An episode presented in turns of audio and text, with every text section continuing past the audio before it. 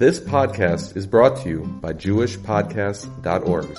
Start your very own podcast today at JewishPodcasts.org. Parshas Yisro, 5780, Perak Yud Ches Pasuk Yud Beis. Yisro. Yisro, the father-in-law of Moshe Rabbeinu, took an Ola and Zvachim and he brought it to Hakadosh Baruch Hu. Aaron. Then Aaron and all the Zakenim of Yisrael came to eat bread together with the father-in-law of Moshe Rabbeinu in front of Hakadosh Baruch Hu. There are three separate aspects to this pasuk that need to be worked on. Three totally different aspects. Number one, the first part of the korbanos that Yisro is bringing. Number two, the fact that Aaron and the Ziknei Yisrael came, but clearly not Moshe. And at the end, they came to eat with Yisro Lifnei Elokim.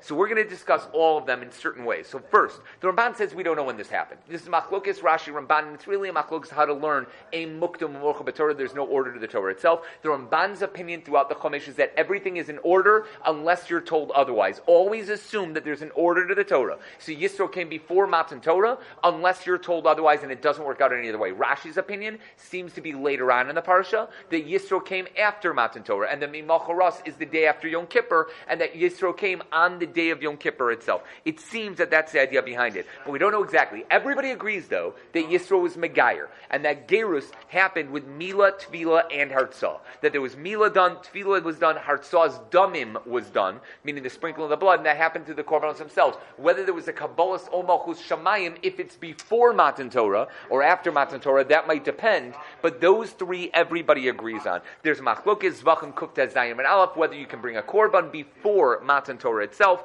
a Korban Shlamim, especially can a non-Jew bring a Korban Shlamim, but that's not for right now. There's a Moshav Zakanim and a Torah Temimah that discusses that. The Rabbeinu Ephraim and the Moshav Zakanim both say that the word Bayikach, Bayikach Yisro means Yisro bought two animals from Bnei Yisrael in order to bring these korbanos. He did not take animals himself because we don't see him bringing any animals. We have no idea if there were other animals around. We don't see him bringing an entourage of animals with him. And there's a shiloh in the first place. So Vayikach means he bought them. Says the Panim Yafo staff law. How is Yisro Conan the animals? I'm not going to go through the whole thing over here. But if you use Meshicha, Meshicha only works and it wouldn't work in a chutzor, a shutfin. It would, wouldn't work in an area that belongs to other people along with you. It would work in a rishus rabim, machne Yisrael, the status of a, of a, of, of a shutfin, a chutzor a shutfin. How is it possible for him to be kona? If he brought the animals outside of the camp to do so, that, that would be strange. It would be strange they had to bring them out to be kona and then bring them back. Says the Panim Yafos Stafla, it must be that he did it l'shem ole uzvachim. He did it for the sake of a korban olah. He did it for the sake of the zvachim, of that itself. And if a person does a miraso legavoa, you say you want to bring something, it's kimisi raso lahedyot. It's like you gave it over to somebody else. That could be considered a kinyan. But that's a large panim yafos. There's a lot more to that. We're going to stop with that part for right now. Rashi says the ola means a korban that's entirely consumed by fire. The zvachim refers to a shlamim, a peace offering. The Ibn Ezra says this is the first time he brought korbanos to the real God. He had spent many years worshiping to other gods. This is the first time he finally found something that was real and therefore wanted to give two different types of korbanos. One that showed how he had made peace with himself and with God, and one that showed that he truly wanted to give everything of himself to HaKadosh Baruch Hu. The Ola, obviously, to give everything to God. The Shlamim, obviously, to show that he had made peace with HaKadosh Baruch Hu. And again, why these two korbanos? The Tzror HaMor says it's interesting. An Ola is brought to be machaper on here hurim roim, on bad thoughts. You want to atone for bad thoughts you might have. Says the Tzror HaMor, the Ola was because he, up until this point, he didn't realize God's power. He didn't know how special HaKadosh Baruch Hu was. In order to show everybody that he knew this is how great God is, he brought a Korban Ola. The Shlamim was to make peace with his God. And that's the purpose. Lasos Shalom Bein Yisrael That the Shalom was made for that reason. First Paul, yeah. Why did he, why did he bring a korban toda then? Korban Toda is a good question. It's likely he did, which is why he brought bread later on. You notice how he had bread, lechem, together with them? Lechol lechem in Moshe. If he brought a Korban Toda, then it was. It's a form of a shlamim together with bread, and that's what he brought. That's exactly what he would have brought according to that. Yes? It's a great question.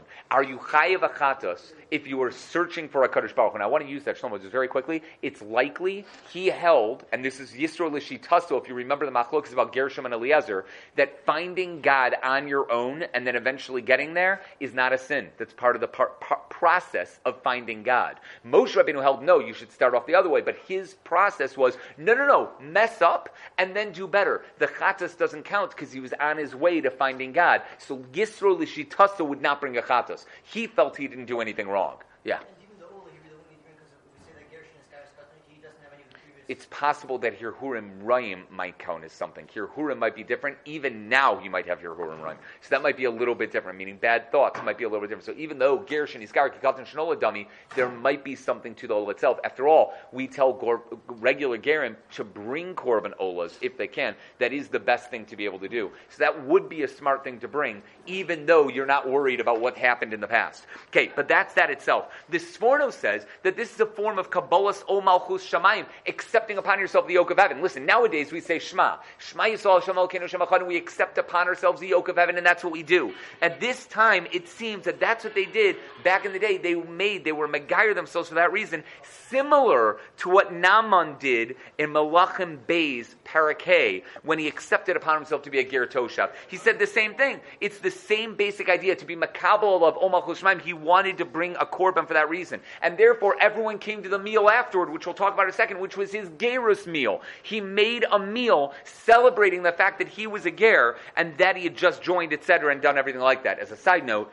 I don't know if a Gerus meal actually exists. I've been with Gerim for quite a while. I've done Gerus before. I shouldn't say quite a while, but I've done Gerus before. I've never heard of a person making a meal because of the Gerus. The Mila we'll talk about. But the way that the Sforno says it, that it was a meal because he became a Ger, that I've never heard before. But that's how the Sforno says it. They did it for that reason. And the Tzror HaMor the Mechabulula say, Ola uzvachim lelokim, or Rashi Tevis Ol, because he took on that Ol Malchus Shemayim. The Ramban says the same. Listen to this wording. He calls it Yom Chasunaso.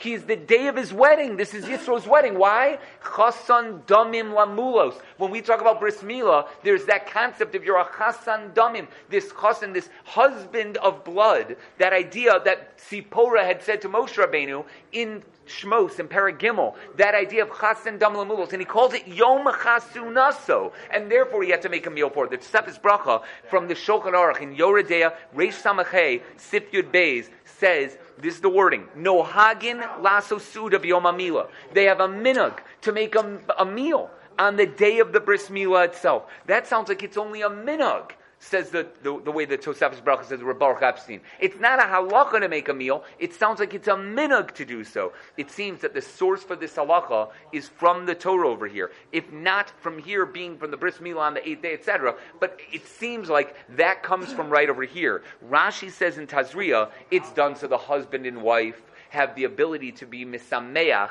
when everybody else is there, and that's why we have the bris meal on the eighth day to be able to be there. It seems like there's something behind it, like there is a dil raisadika aspect about having a meal on the day of the bris meal itself, but it's not proven anywhere, and therefore because of that, you get into that problem. Everybody knows you don't invite people to a bris, right?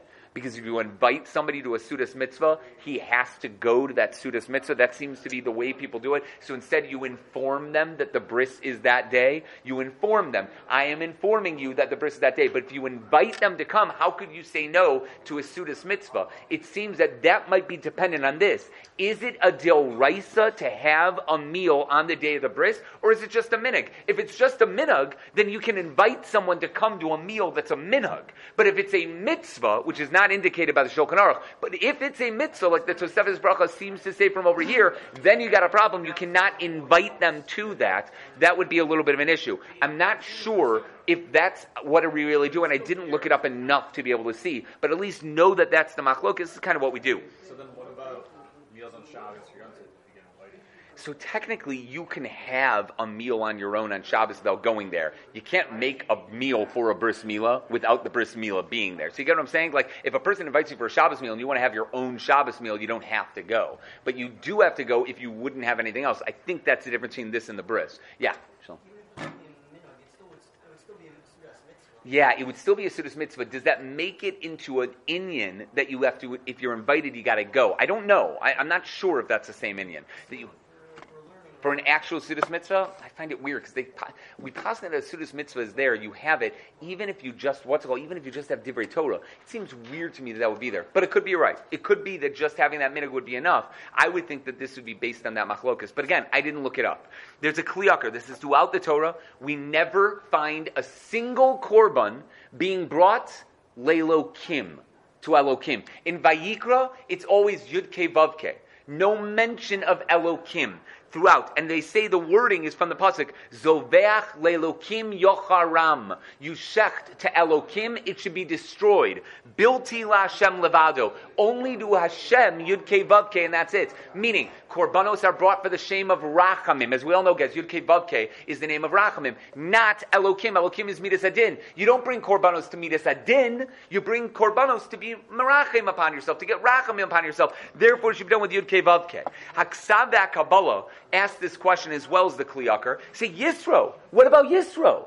Ola uzvachim lelokim. How could he bring a korban to Elokim? We just said that you can't bring it. It can't be done to Elokim. Nowhere in the entire Torah does it mention that it's done to Elokim. And over here we have Yisro doing it. That's number one. The Ksav Kabbalah asks even stronger. If we're worried, the reason why we don't want to say Elokim is because we don't know what you're referring to. Elokim can technically be any of the little gods that somebody referring to. Elokim is not a specific name for Hashem. We use Elohim for judges. We use Elohim for other idols. Elokim does not necessarily mean Hashem. So for sure you'd have that problem by Yisro. How could they allow Yisro to bring a, a korban to Elokim if this is a guy who just joined Klal Yisro? If anything, for sure by him you'd have to say Yud Kevavke. I would think this is the number one person you'd have to do it. That's the Kli Yakar in the Ksaba Kabbalah's questions. The Ksaba Kabbalah doesn't answer it. He says it's a great kasha. He doesn't answer it. But the Ksaba Kabbalah says an awesome answer. He says, we all know, tzaddikim have that ability to turn midas adin into midas arachamim. Rishayim have the ability to turn midas arachamim into midas adin. Paro turned Yud Ke Vav Ke into a shame of Midas Adin. The Rachamim that Hashem wanted to show him because he kept saying no and no and no and punishing the Jews and doing horrible things to the Jews turned into Midas Adin by him. And so too, Moshe Rabbeinu was able to turn the Midas Elokim because the Jews weren't the greatest of people, but he was able to turn into Rachamim and do that. Therefore, when Yisro heard everything that was happening, hearing about how the Egyptians caused Avaya to give them Yud Ke Vav Ke, to give them Makos and destruction, he brought his korbanos al kol hatova, the good that the Jews got. That even though they deserved midas adin, they deserved me midas elokim, they turned elokim into rachamim that's why he shechted to Elokim. They turned the Elokim into Rachamim. He wanted to show how this Elokim turned into Rachamim. So by normal situations, you don't need that because we know why we're bringing korbanos. If you bring a korban, you're already a tzaddik. You already turned Elokim into Rachamim. But Yisro is bringing a korban for the past. Al Kol Tova. It's the fact that Elokim turned into Rachamim over there. That's the Kli Yakar's opinion. The Tzror HaMor says the exact opposite. He thanked Hashem for allowing Shem Elokim to be on the Egyptians. The Midas Adin punished them. They deserved that punishment. And who knew that better than Yisro? Yisro was the advisor to Paro. Yisro sat in on those meetings when they were sitting around discussing what they're going to do with the Jews. And Yisro's like, this is not a good idea. And he had to run away because of it. That's the Yisro who said, let's bring a korban to Elokim. And therefore, Mida of Elokim is really Midas Adin. And he's bringing this korban because of that. It argues with the idea of Al Kol Atova, that he brought it for that. But that's the idea that the Torah more says over here.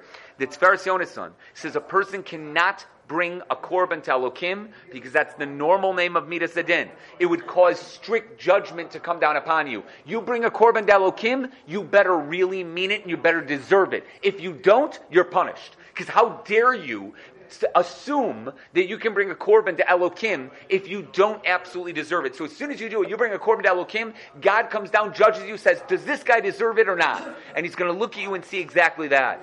Says the Tiferes Yonason, maybe that's why Yisro is different. Yisro is a ger. He's kikat and shanola dummy, as you mentioned before, Shlomo. That idea of he's like a child. Child. He doesn't have to worry about strict judgment. He was like a baby. That was his mila, that he could bring a korban to Elokim and it wouldn't be a problem. He didn't worry about Midas Adin because he had no Averos. There was nothing on him. and because he had no Averos that he to be a chaper for, therefore he could shech to Elokim, unlike every other person ever. We always have to worry about Yud Ke Vav Ke, because we have Midas Adin upon us, says Tiferes Yonas, and not Yisro, he was a Ger Oladam. Yeah. So by referring to these different aspects of God, the facets, doesn't Yeah. that sort of uh, it sort of negates the oneness of Hashem? Like, what does that mean? This Elohim versus Hashem? I, I'm not getting into that. We know that those shemos stand for that, but we all know that Hashem Elokeinu Hashem Echad. So I'm not going to get into Yeah, whatever but it saying, but when you bring a korban, right? Like, Yeah. you bring it to Hashem. Like, correct. But what is the. I don't really the, co- the concept really is what is a korban? Is a korban being brought to thank Hakadosh Baruch Hu for the good, or is it to be machaper for those things that have gone wrong? To be machaper for that. So you get that's the idea. So the way that we bring it in Vayikra seems to be that we only bring korbanos for Yud Ke Vav meaning we only do it for the good. We try to ignore the bad, meaning I'm better now. I'm no longer that person. I'm no longer there. So even a chatas is brought la Hashem to Yud Ke Vav for that reason. We are not separating the two aspects of Hakadosh Baruch Hu. We're bringing the korban for one reason and not the other. That's the concept behind it. Show me, yeah. The thoughts, yeah. I think the thoughts might be right now. They could apply even right now. A korban ola is good for anyone to bring right now. So yes, I said before that the ola, it could be this Yonason is arguing on it, on that idea from before, or it could be that he's still at a thought right now, and the thought you're not chayav for, but still you want to bring an ola to cleanse yourself completely from it. So I don't think it's that much of a seer. I think I can answer with either one of those. Okay, let's skip a little bit. There's an itziv. The Netziv has such a beautiful answer and tries to combine things together. Why do you still bring an ola and a shlamim? He said both korbanos can be brought and donated as a form of a kapara. An ola, he says like this, beautiful. An ola is to achieve das elokim. Now think about that for a second. You bring an ola to connect to God. An ola goes straight up to God. Everything is burned. Everything goes to Him.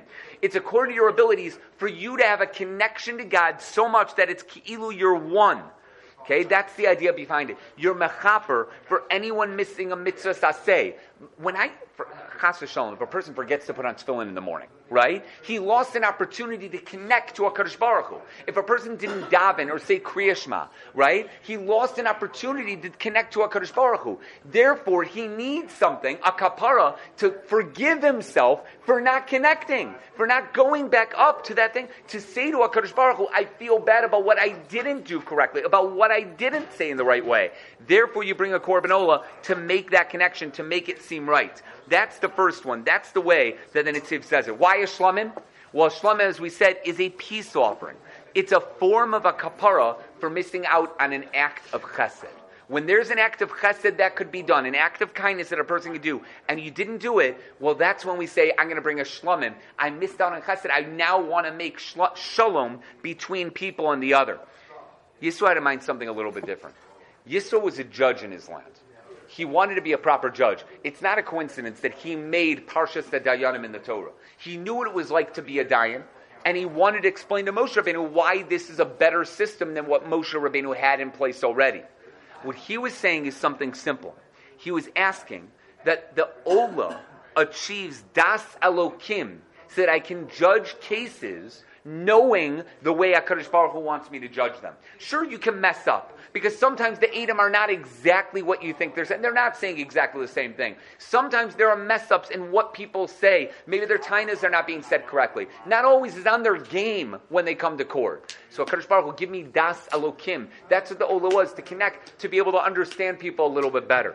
And the Shlamim, the Shlamim, is to be able to make peace with one another after the din is finished. When the din is finished, HaKadosh Baruch Hu allow me to make peace between the Bali Dinin. Allow me to explain to the one who is uh, unfortunately in the wrong, the one who is guilty, and explain to him why he was wrong, and let him understand it so that he knows next time that he shouldn't do this sort of thing. What he was asking is to be involved in that type of dana. Says the Netziv, therefore he davened and he brought this korban, Leilo Kim. What did we say Elokim was? Midas Adin for Dayanim. His whole tefillah was for his Dayanis to be good, for his Midas Adin, his own Midas Adin to be good. Therefore, he brought a korban for Midas Adin. That's a great answer for the Netziv. Really an unbelievable answer. Okay, let's go to a different subject. What were they eating? Were they eating bread or mun? It says lechem, But is lechem referring to the mun, or were they eating actual bread? What exactly was it that they were eating? So the Ibn Ezra says, simply put, the zvachim were shlamim. It was shlamim, it was meat. So they were eating shawarma. They were eating meat sandwiches. They had bread that they made as pitas, right, or shawarma, whatever, they lafas. They made that. They had the meat from the shlamim, and everybody got together to have massive shawarmas, and that's what they were eating all around, which is what the korbanos ate in the base of mikdash. They all ate shawarmas because that's what it was. The bread was this matzo-like tiny, you know, little thing that they made that was really thin, and they put the meat inside there, and they put whatever else they had, and that was it. So they had shawarmas. That's the Ibn Ezra. Rav Chaim and Taimid Akra says he didn't think they would be able to eat the meat. He didn't know what the laws were by the Jews. He thought that nobody else was going to be able to eat the meat except for him. He's the one getting the kapara. He thought maybe he was going to be able to eat. He wasn't sure. He invited them to have bread so there would be a zimun so he'd have a concept of eating together with the other people, right? It said, he says it could be that Aaron came to eat the portions designated for the Kohanim, the Choz of Ashok. So he had certain parts and certain parts of the meat, and then they gave out meat to other people, and they had bread together. But both of them are going that there's actual bread. The Meshech Chochmah says, Paul, like you said before, it was a korban toda. Not only was there meat, there was bread that you have to bring with a korban toda. The korban toda has 40 loaves of bread, 30 matzah, 10 loaves of actual lechem of chametz, and he brought them together and they did it right over there. But the Rabbeinu Ephraim and the Moshav Zakanim explain why. They say mun only fell for the Jews.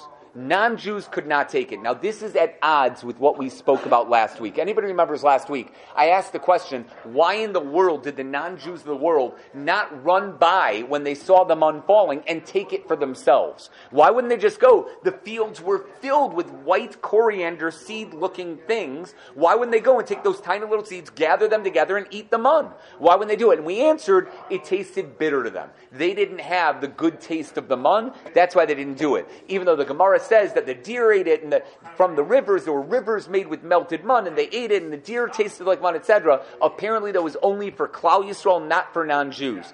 This seems to say the way that the Rabbeinu Ephraim and the Moshav Zakanim say both of them are Rishonim, the mun fell for the Jews. Yisro couldn't eat it. Maybe it still goes with that. Maybe it's because he could, but it tasted bitter, so he wouldn't eat it. So he brought bread with him, which he served to everyone. Apparently, he had enough to feed everyone. I have no idea how he would have brought enough bread to eat everyone. Maybe other people brought their mun and ate it with Yisro's bread. But the Rabbeinu Ephraim says it specifically. He brought enough bread for everyone because he was super rich. He had way more than enough to be able to go through. And additionally, it made sense. Listen to this Rabbeinu Ephraim and the Moshav Zakanim. They had a taiva for bread.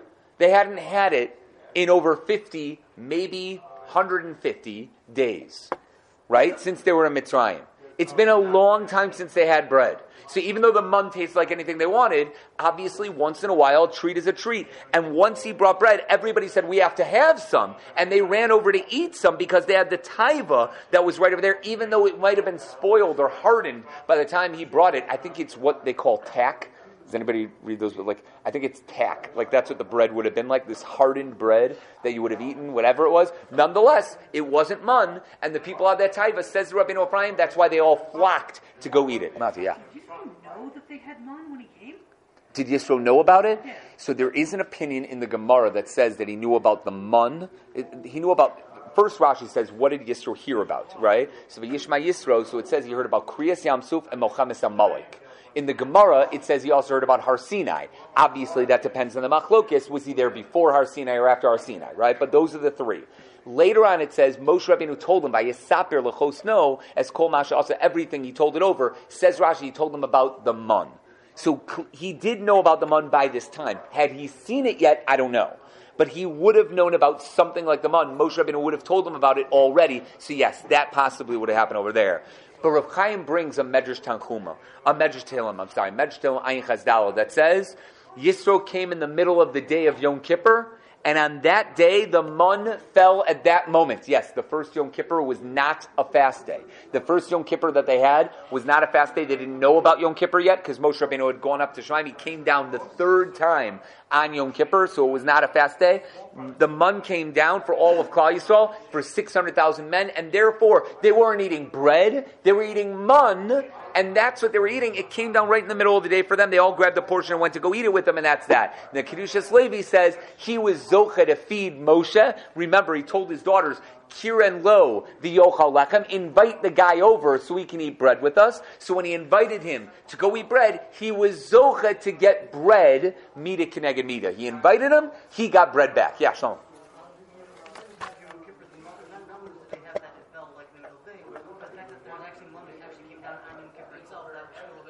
Strange because Yom Kippur would have been like Shabbos, right? So there would be no man on that day. According to this answer, according to this Medrash, this Medrash Tehillim, Yom Kippur was not Yom Kippur yet. It didn't become Yom Kippur until they were told about it, which was the next year. So nothing applied in Yom Kippur. It wouldn't have been a Yom it wouldn't have been anything. But it does answer a simple question, though. You guys get it, right?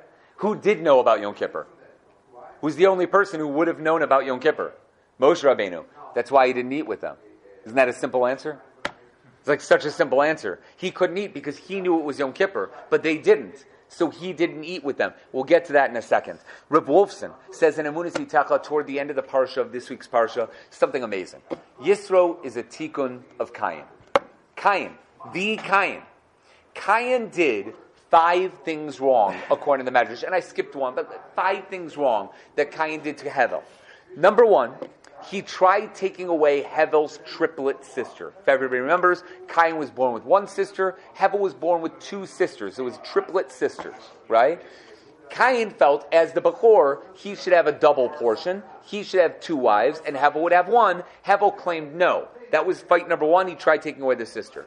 He brought a terrible korban of flaxseed, a bad korban filled with flaxseed. That's number two. Number three, he did not allow Hevel to live in the world he chose for himself. If everybody remembers the Medrash, Hevel and Cain split the world. Hevel took all the metaltalin, and Cain took all the land. And Cain said, Fly up in the air, I don't want you on my land. He wouldn't allow Hevel to live in that land that he made for himself. Number four, he claimed there was no din or dayan in the world. There's no judgment in the world. There's no judge in the world. He denied hashkacha pratis, God's providence in this world. And number five, of course, he killed Hevel and then allowed the body to be there, possibly burying him in the ground, but denied it to God, denied it to Hashem, saying, I don't know what happened to my brother, right? Am I my brother's keeper? Right there, we have those five things. It's possible all of that was matakin now.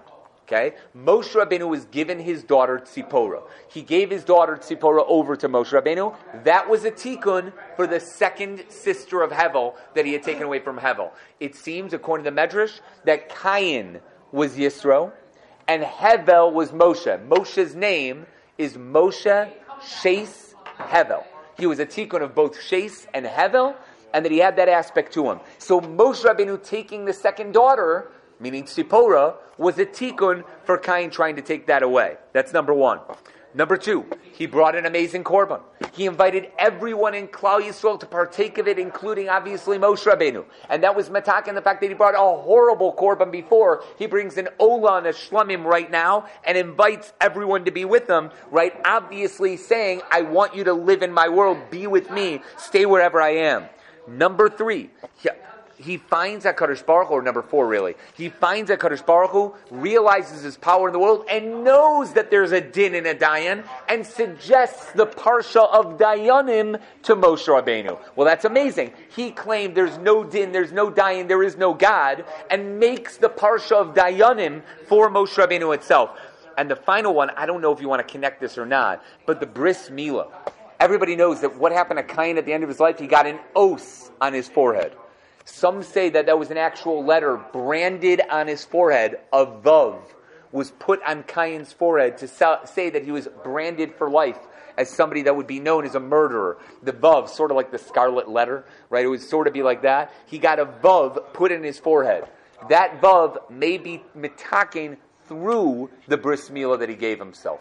Vav is the, the letter that's used to refer to Yesod, the reference to the bris milah itself. It's possible that's what he was doing, that there was a tikkun that was done over there. Some of that is said straight out by Rav and some of it not. But at least we understand now why these korbanos are so important, why it was so important for him to invite everybody over, and how this became a full tikkun for Cain's neshama. Something happened in this over here. Okay, Rashi, we only have seven minutes left, so we'll try to run through this. Rashi asks where Moshe Rabbeinu went. Only Aaron and the elders sat down. Where was Moshe Rabbeinu? So very quickly, the Ibn Ezra answers, why would Moshe Rabbeinu be invited? Why would Moshe Rabbeinu come? It was in his house.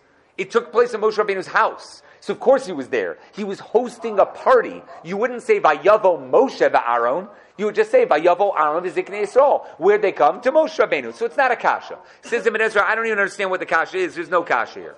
But Rashi asks the question and brings down a Mechilta. And listen to this Mechilta. Where does he come up with this? Is the kasha. The Mechilta says this. He says, where was Moshe? He stood up. He was Omedu Meshamish Aleim. He stood up and served them at the meal.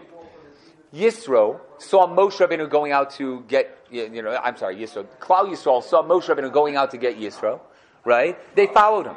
And when they went to go eat, Aaron went, the Zakanim went, everybody else went in. And Moshe Rabbeinu said, well, somebody's got to serve. So he was Omedu Meshamish. So as a timeout, how in the world is it possible for Moshe Rabbeinu, who is a king of Klal Yisrael, to be mochel on his kavod. A king is not allowed to be mochel on his kavod. How could a king be mochel on his kavod and serve everybody else there? That's already a shiloh. The Chavetzelos HaSharon brings that down. The Pardes Yosef brings it down. Everybody asks that kasha, but it's a strange kasha. Second of all, what kind of a pshat is this? Would you have said that? You're sitting there and you're wondering, where did Moshe Rabbeinu go? So we don't hold that. Forget about the Ibn Ezra. The Ibn Ezra says it's simple. Obviously he was there. Let's go with Rashi. Was omed umeshamish. That's your answer? I don't know. Maybe he went to go judge the people, which he was going to do the next day. Maybe he went to go talk to his wife and kids who just came. Maybe Moshe Rabbeinu ate quickly and left. Maybe Moshe Rabbeinu was the host of the party. Where does Rashi see a hechruch? A need in the pasuk to say he must have been omed mishamish. He couldn't have been sitting there and eating. How is that possible over there? Targum Yonasan ben Uziel says the same thing. Have a koi umeshamish kadamehon. He was standing and serving in front of them. Pirish Yonasan says, Im Moshe, with Moshe is omed umeshamish. Omed mishamish. Chosein Moshe is the Gematria of 809, the same as omed umeshamish. You got to add on the two words plus one. Either way, but the idea is, is that he was standing there. But it's such a strange shot. There is a Rav Yonasan Eibshitz here. Rav Yonasan Eibshitz says in Tiferes Yonasan an answer. But the Rashmi Belz once had a story. This is the original Rebbe of Belz, the Sarmi Belz. He was hosting Rav Shimon of Yaroslav, Rav Shalom of Kaminka, and other Gedolim. And said more to himself than anyone else while he's sitting at the Suda together with them. He said, Why am I sitting here? A couple minutes later, everybody understood what he was. He said, Why am I sitting here? Nobody answered him. He was silent. Nobody was answering. Not too many people understood what he was saying. Rav Shimon of Rav Shalom of Kaminka, he knew what he was saying, and he said to him, "You're right. Avraham was the host. He served his malachim. Moshe was the host. He served Yisro and all the people that came in. Why is it that we have such a minhag?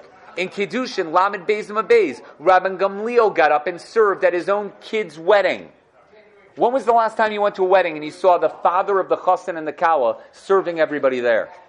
Why did this not become a minhag in Klal Yisrael? Why is it that Gedolim, even Gedolim, don't get up if they're hosting people and serve the meal themselves? Why is it? So Rav Shalom Kaminka got it, and he said to the Belzer Rebbe, "Nu, Rebbe, why?" The Belzer Rebbe was clearly sitting down. He's eating with them. What's pshat? The Belzer Rebbe says he's not sure. He's not sure he said, it's possible Moshe didn't eat with them because it was Yom Kippur, as we just said. Maybe because it was Yom Kippur. But then he said, possibly the reason why he stood there and served them was out of his father's honor. And he said the following If the tzaddik is eating with them and eating at their meal, right? He's eating together with them, then Enechanami. He wouldn't have to serve. He's putter from serving because he has a chiyuv to eat with great tzaddikim. Look at these holy tzaddikim that are sitting with you. You have great people sitting at your table. Don't get up and serve them. Eat with them. Kol nena misudaso. Anybody who's nena benefits from a suda where they're great tzaddikim sitting down, it's ki'ilu you're ochel with the shechina, ki'ilu you're eating with the shechina. So how could you dare get up and go, no, eat with the shechina, be together with the shechina. That's a possibility that that's the answer to the kasha. Maybe that's what you're supposed to do. But the Belzer Rebbe says, but if you're not going to eat, if the person's just going to sit there, then it's better to serve. And maybe that's the minhag in Klal Yisrael. Since Rav Gamliel said, I can't eat, so serve. You might as well serve. Be involved in some way in the meal if you're not going to eat at that meal for whatever reason. But if you're gonna eat, then you don't. Says the Belzer but maybe that's the reason why. It's an amazing thought, and I really want to think about this for a second. Does that make sense to you? Does that make sense that that's what you would do in such a meal? Because it's a kasha. Moshe Rabbeinu did it. Avram did it. And we see in the Torah two cases of Gedolim serving at their own meals. Serving. And that's what Chazal are trying to say from it. What are we supposed to do in that case? And we do have Gemaras where they served at the wedding. Could it be anything else? Before I get to your questions, just because I want to finish this up, the Tosefes Bracha says he once saw in a Sephardi Sefer, he forgot which one, that there's a minute kosher the night before a judge judges capital punishments not to eat meat.